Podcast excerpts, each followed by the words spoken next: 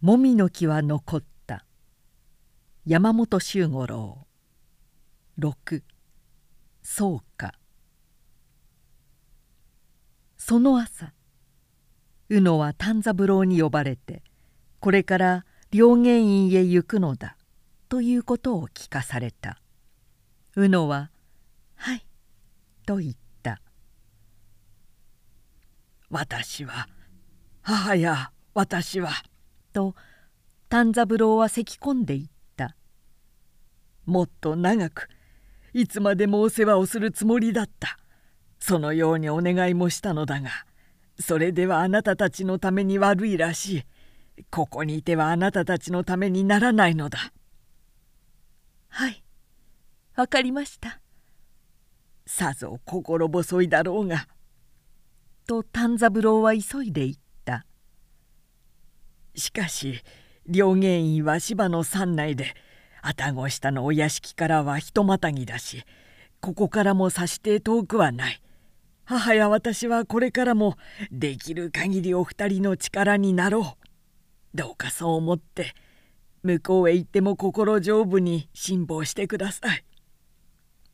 はいよくわかりました」と宇野は丹三郎を見上げた「私大丈夫でございます」丹三郎はなお何か言いたそうだった。宇野は心の中でそっとつぶやいた「この方にはもう会えなくなるだろう」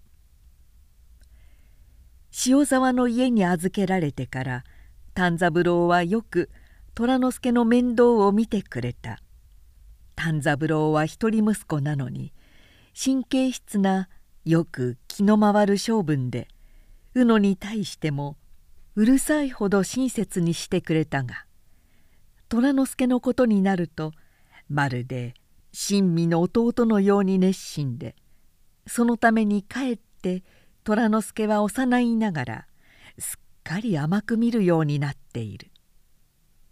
宇野が支度をしていると虎之助が見つけて叫んだ「あお家へ帰るのか?」彼は踊り上がった「静かになさいな」と宇野が言った「お家へはまだ。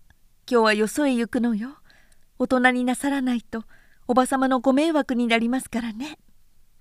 おとなしくせば。お偉いわ。皆様が褒めてくだすってよ。そしてお家へ帰るのか？大人にしていればね。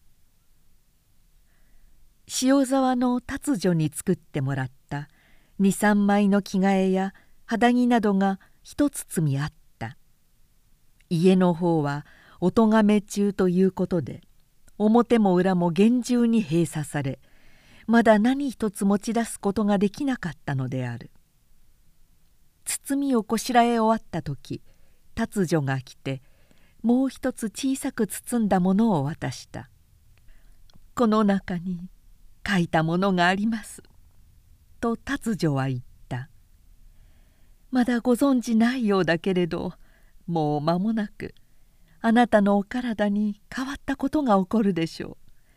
そしたらこれを開けて書いたものを読んでごらんなさい。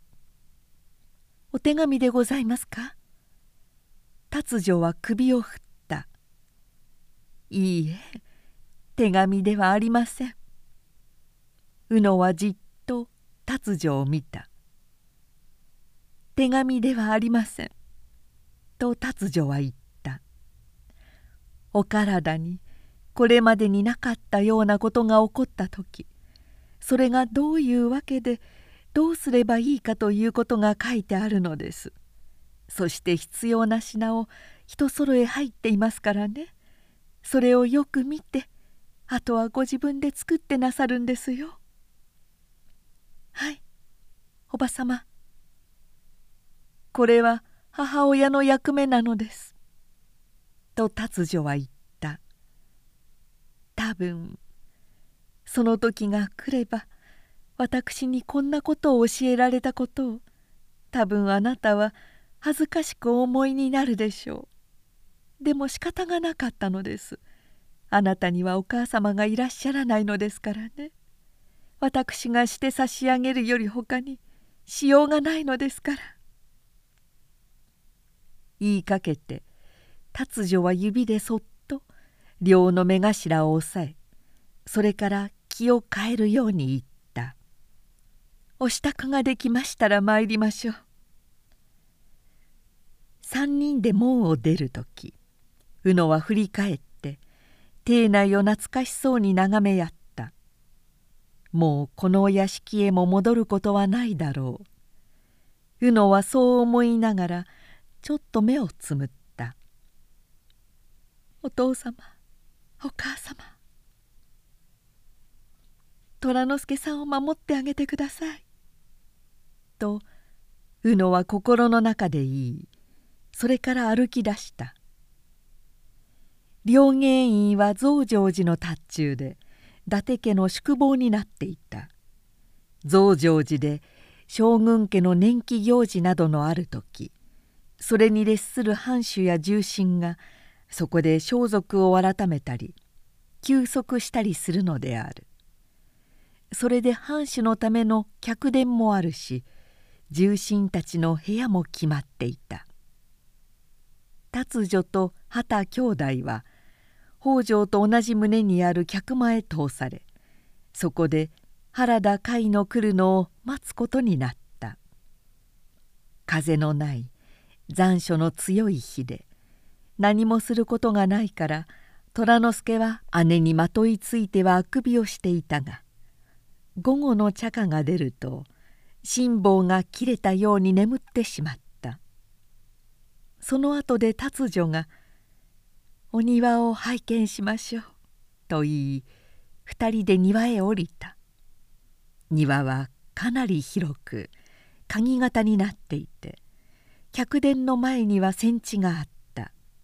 白い土塀を回した。どちら側も達中だろう。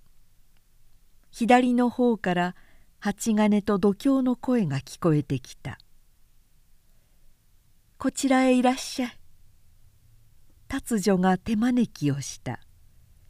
庭の一宮に井戸がある。彼女はそれを指さして言った「これが殿様のお井戸です」はあこれが。宇野はそっとうなずいた。これがそうだったのか。その井戸は白木の低い柵で囲まれ聖堂で拭いた屋根がかけられていた。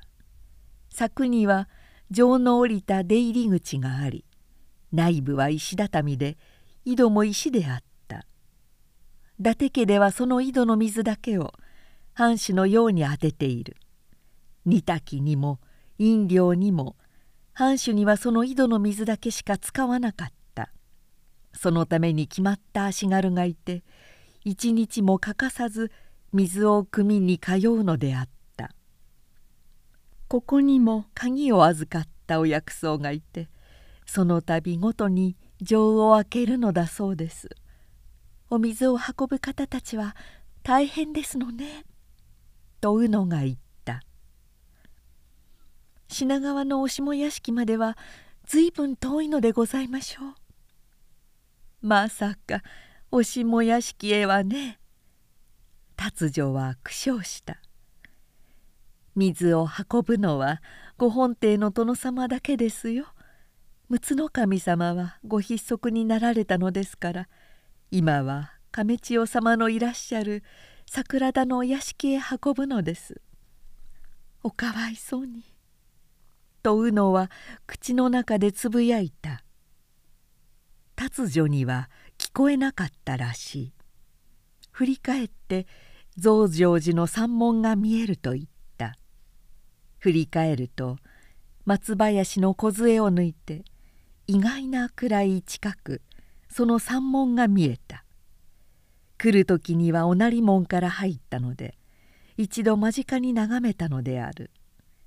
今は高い屋根と荷塗りの計画のある20までしか見えないのに全体を眺めた時よりはよほど大きく重々しいように感じられた。客殿の方に近く重心諸子の宿坊の並んだ棟がある。そのほぼ中央どころに高廊下から庭へ降りる階段があるが達女はその前で立ち止まってそこにある部屋を指さした「あれが私どものご主人のお部屋です」「原田様のですか?」「そうです」それからと達女は振り向いた。これが船岡のお建からご自分でお写しになったもみの木です。はあ。宇野はそれを見た。彼女には初めて見る木であった。根回りは両手の指を輪にしたくらいの太さで高さはおよそ八尺ばかりある。枝は皆上に向かって伸び葉は茅に似ていた。原田様が自分でお写しになったのですか？この木がお好きなのです」と達女が言った「北国の木ですからなかなかこの土地では根付かないのでしょう。これまでに2度も枯れてしまってこれが3度目なのです。お家しになってからもう5年経つので今度こそ大丈夫だろうということです。お国の木なんですわね」とうのがつぶやくように言った「そうです」と達女はうなずいた。船岡のお建の周りにはこの木が美しい林になっていますしお建のお庭にもかなりあります。おばさまは船岡をご存知ですの？私は船岡で育って塩沢へ嫁に参ったのです。もちろん亡くなった塩沢もあちらのものでしたわ。宇野はまたもみの木を見た。茅に似たその葉は枝のなりはいかにも寒さの厳しい土地の木らしく性が強そうに見えるが宇野にはなんとなく寂しげな孤独の姿をしているように思えた。貝が来たのはもう日の傾きかける自分であった友は村山喜兵衛と塩沢丹三郎の二人で丹三郎が指定を呼びに来たが宿坊へ行ってみると甲斐はくつろいで扇子を使っていた。指定が座ると喜兵衛も丹三郎もすぐに出て行った「もっとこちらへおいで」と甲斐は言った。宇野は虎之助の肩に手をかけながらわずかに前へ出た「宇野と言うんだね」甲斐は微笑した。温かく包むような言いようもなく人を見する微笑であった。宇野も我知らず微笑した「そちらが虎之助か」虎之助はこくりとうなずいた「お利口らしいな。いくつになる」虎之助は黙って片手の指を広げそれに片手の指を一本加えてみせた。甲斐は笑った。すると白いきれいな歯が見え目尻がやや下がった「どうした坊口では言えないのか」言わんない。虎之助さん」と宇野が言った。甲斐が「よしよし」と言った。それから静かな目で宇野を見た。お父さんやお母さんのことは今は何も言わない。今話しても分かりにくいような難しい行く立てがあるのだ。はい。と宇野はうなずいた。そしてそのためにお前たち二人特に男の子にはまだ危険がある。宇野は目を上げた。もちろん心配することはない。私が間違いのないように気をつけている。しかし男の子はこのままではいけないのだ。と甲斐は言った虎之助に旗の加盟を続けさせようとするとどうしてもまた危険が伴うそれで私は出家させたいと思うのだが宇野は黙って貝を見ていた。出家すれば属性の因縁も切れるし非業に亡くなられた両親の供養もできる。その方がいいとは思わないか。宇野はそっと目を伏せた。それとも出家させるのは嫌か。いいえ。と宇野は目を上げて言った。そうする方が良いとおっしゃるのでしたらそのようにお願いしたいと思います次にお前のことだが」と甲斐は続けた「弟が8歳になるまではここにいて世話をしてやるがいい。それからあとは私の国の船岡へ引き取るつもりだ。江戸にいてはいろいろと面倒なことが多い。両親を撃った者が誰だかということもいつかはわかることだろうし。宇野の目がきつく光った甲斐はその目に気づいてそのきつい光をなだめるように優しくゆっくりとうなずいたこの話は後にしよう。と甲斐は言った今はまず2人が無事に生きてゆくことを考えればいい。その他のことは全て後の話だ。わかるな。はいおじさまそう言いかけてうのははっと口を押さえたよしよしおじさまでいい甲斐は微笑した私が二人のおじさんになってやろう虎之助立ってこっちへおいで。虎之助は姉を見た。宇野もおいで。宇野には見せるものがある。宇野は弟の手を取って立ち上がった。甲斐は虎之助を抱いて立った。虎之助は体を固くして抱かれた。甲斐は高廊下へ出て左手を宇野の肩にかけた。宇野はピクッと震えた。甲斐は宇野を静かに引き寄せた。宇野は柔らかく寄り添ったがその時またピクッと震えた。向こうに木が一本あるだろう。その苔のついた石の右側のところに。もみの木でございますか？もみの木だ。宇野は知っているのか？はい。塩沢様のおば様に教えていただきました。そうか。と甲斐はうなずいた。それでは船岡から移したことも知っているね。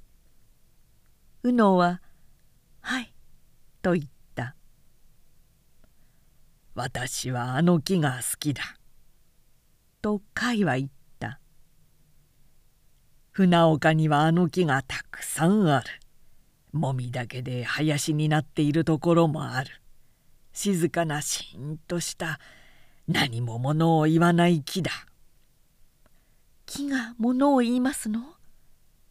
宇野は知らないのか。宇野は貝を見た。貝はその目を見返しながら言った「木はものを言うさ。木でも石でもこういう柱だの壁だの屋根の鬼瓦だのみんな古くなるとものを言う」宇野は悲しげな目をしたその中でも木が一番よくものを言う。と貝は続けた。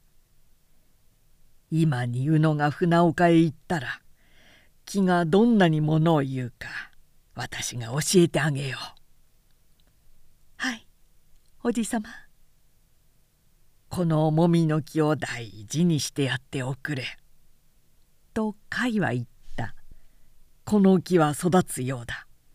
これまで移したのは枯れてしまったが今度はうまく育つようだ宇野がここにいる間はこの木を大事にしてやっておくれはい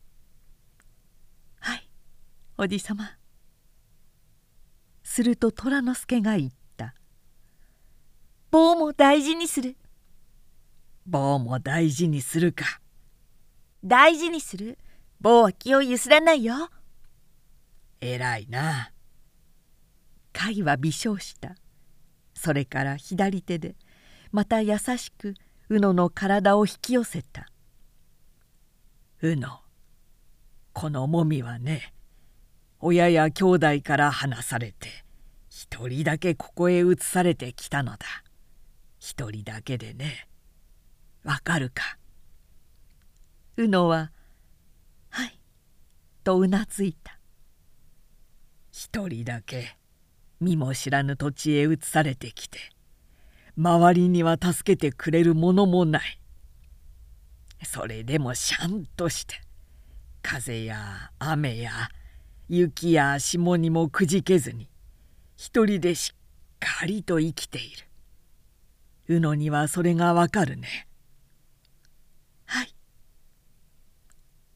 宇野にはわかる。と甲は言った。彼はふと遠いどこかを見るような目つきをした。宇野は思った。おじさまはお寂しい方なのだ。宇野は甲斐の言葉をそのように受け取った。自分に言ってくれた言葉とは思わず甲斐が彼自身の心の中を語ったのだというふうに「おじさま」と宇野が言った「宇野はいつかお国へ連れてっていただけますのね」虎之助が8歳になったらね。宇野はお国へ連れてっていただきとうございますわ。2年経てば行けるよ。坊も一緒にか?」と虎之助が言った。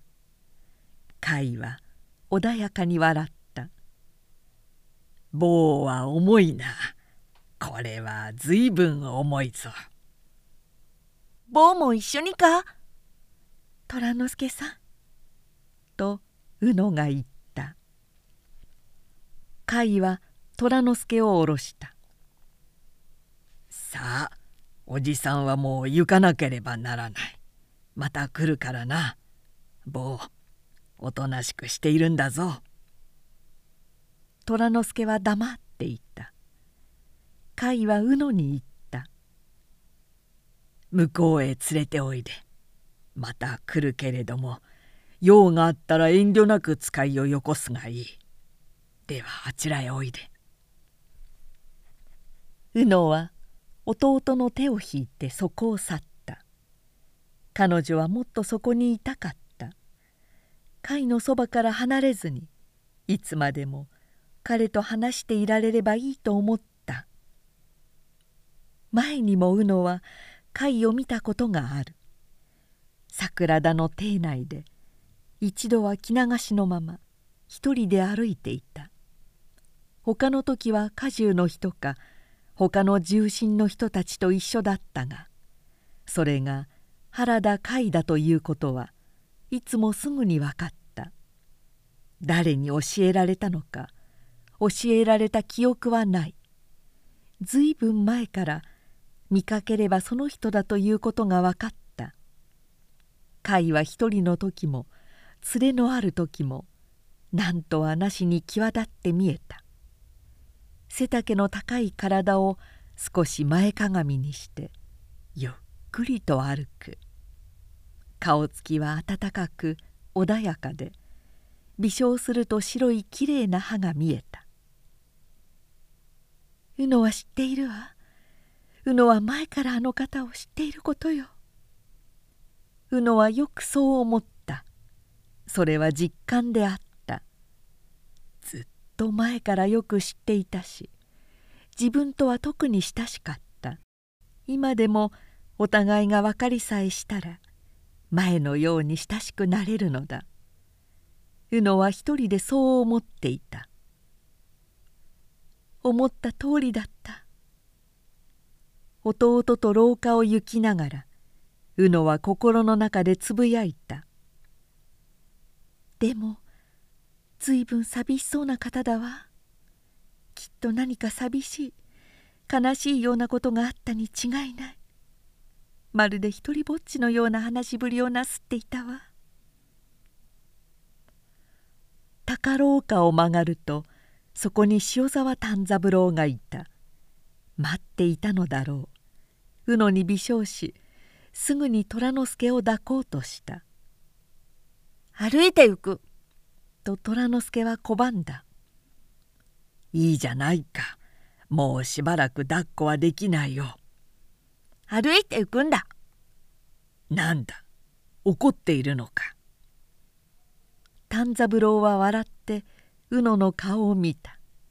それから二人で虎之助の手を左右から取って達女の待っている部屋に戻った。その途中丹三郎は声を細めて宇野に素早く言った「あのことを聞いたか?」宇野は答えなかった。丹三郎はいぶかしそうに宇野を見た。聞かなかったのか。はい。と宇野は言った。両親のあだが誰だったか打たせてもらえるかどうか聞いてみなかったのか。聞きませんでした。どうして？宇野は答えなかった。丹三郎はじっと宇野の顔を見つめそれから気を変えるように「まあいい」と言った「私がついてるからね。いつかは私がきっと敵を打たせてあげるよ」宇野は振り返って庭の向こうのもみの木を見合った。土塀を滑ってくる午後の日差しがその木の上半分を照らしていた。